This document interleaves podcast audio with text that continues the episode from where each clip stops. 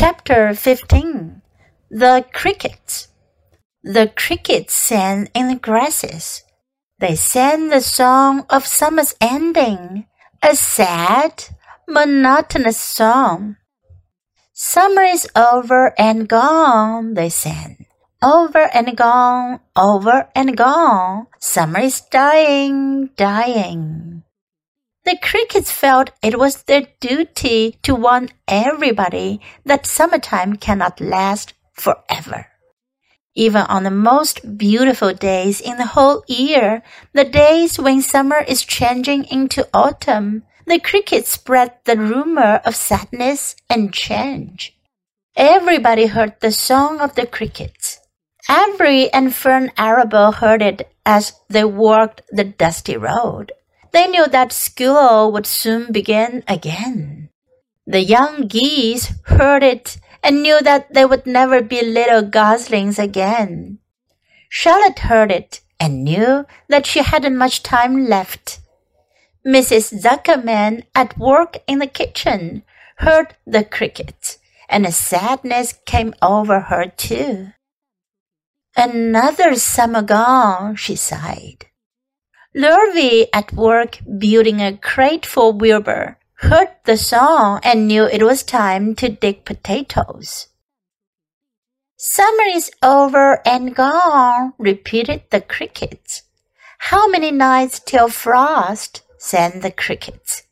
Goodbye, summer, goodbye, goodbye. The sheep heard the crickets.And they felt so uneasy they broke a hole in the pasture fence and wandered up into the field across the road. The gander discovered the hole and led his family through, and they walked to the orchard and ate the apples that were lying on the ground. A little maple tree in the swamp heard the cricket song and turned bright red with anxiety.Wilbur was now the center of attraction on the farm. Good food and regular hours were showing results. Wilbur was a pig any man would be proud of. One day more than a hundred people came to stand at his yard and admire him. Charlotte had written the word radiant, and Wilbur really looked radiant as he stood in the golden sunlight.Ever since the spider had befriended him, he had done his best to live up to his reputation.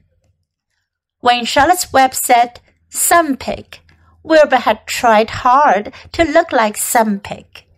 When Charlotte's Web said, "Terrific," Wilbur had tried to look terrific. And now that the web said, "Radiant," he did everything possible to make himself glow.It is not easy to look radiant, but Wilbur threw himself into it with a will. He would turn his head slightly and blink his long eyelashes. Then he would breathe deeply. And when his audience grew bored, he would spring into the air and do a backflip with a half twist. At this, the crowd would yell and cheer.How's that for a pig? Mister Zuckerman would ask, well pleased with himself. That pig is radiant. Some of Wilbur's friends in the barn worried for fear. All this attention would go to his head and make him stuck up. But it never did. Wilbur was modest. Fame did not spoil him. He still worried some about the future.As he could hardly believe that a mere spider would be able to save his life. Sometimes at night, he would have a bad dream. He would dream that men were coming to get him with knives and guns. But that was only a dream. In the daytime, Wilbur usually felt happy and confident. No pig ever had truer friends, and he realized that friendship is one of the most satisfying things in the world. Even the song of the crickets did not make Wilbur too sad. He knew it was almost time for the county fair, and he was looking forward to the trip. If he could distinguish himself at the fair and maybe win some prize money, he was sure Zuckerman would let him live. Charlotte had worries of her own, but she kept quiet about them. One morning, Wilbur asked her about the fair. "You're going with me, aren't you, Charlotte?" he said. "Well, I don't know," replied Charlotte.The fair comes at a bad time for me. I shall find it inconvenient to leave home, even for a few days." "Why?" asked Wilbur. "Oh, I just don't feel like leaving my web. Too much going on around here." "Please come with me," begged Wilbur. "I need you, Charlotte. I can't stand going to the fair without you.You've just got to come." "No," said Charlotte. "I believe I'd better stay home and see if I can't get some work done." "What kind of work?" asked Wilbur. "Egg laying. It's time I made an egg sack and filled it with eggs." "I didn't know you could lay eggs," said Wilbur in amazement. "Oh, sure," said the spider.I'm versatile. What does versatile mean? Full of eggs? Asked Wilbur. Certainly not, said Charlotte. Versatile means I can turn with ease from one thing to another. It means I don't have to limit my activities to spinning and trapping and stunts like that. Why don't you come with me to the fairgrounds and lay your eggs there?pleaded Wilbur. It would be wonderful fun.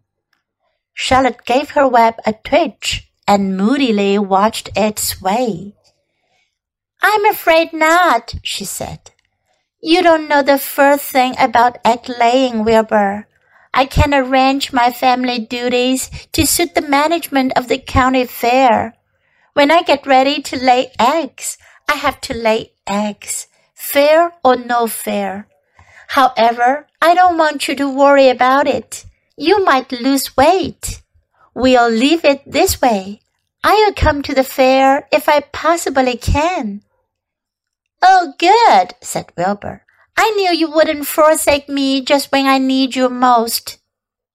All that day, Wilbur stayed inside, taking life easy in the straw. Charlotte rested and ate a grasshopper.She knew that she couldn't help Wilbur much longer. In a few days, she would have to drop everything and build the beautiful little sack that would hold her eggs.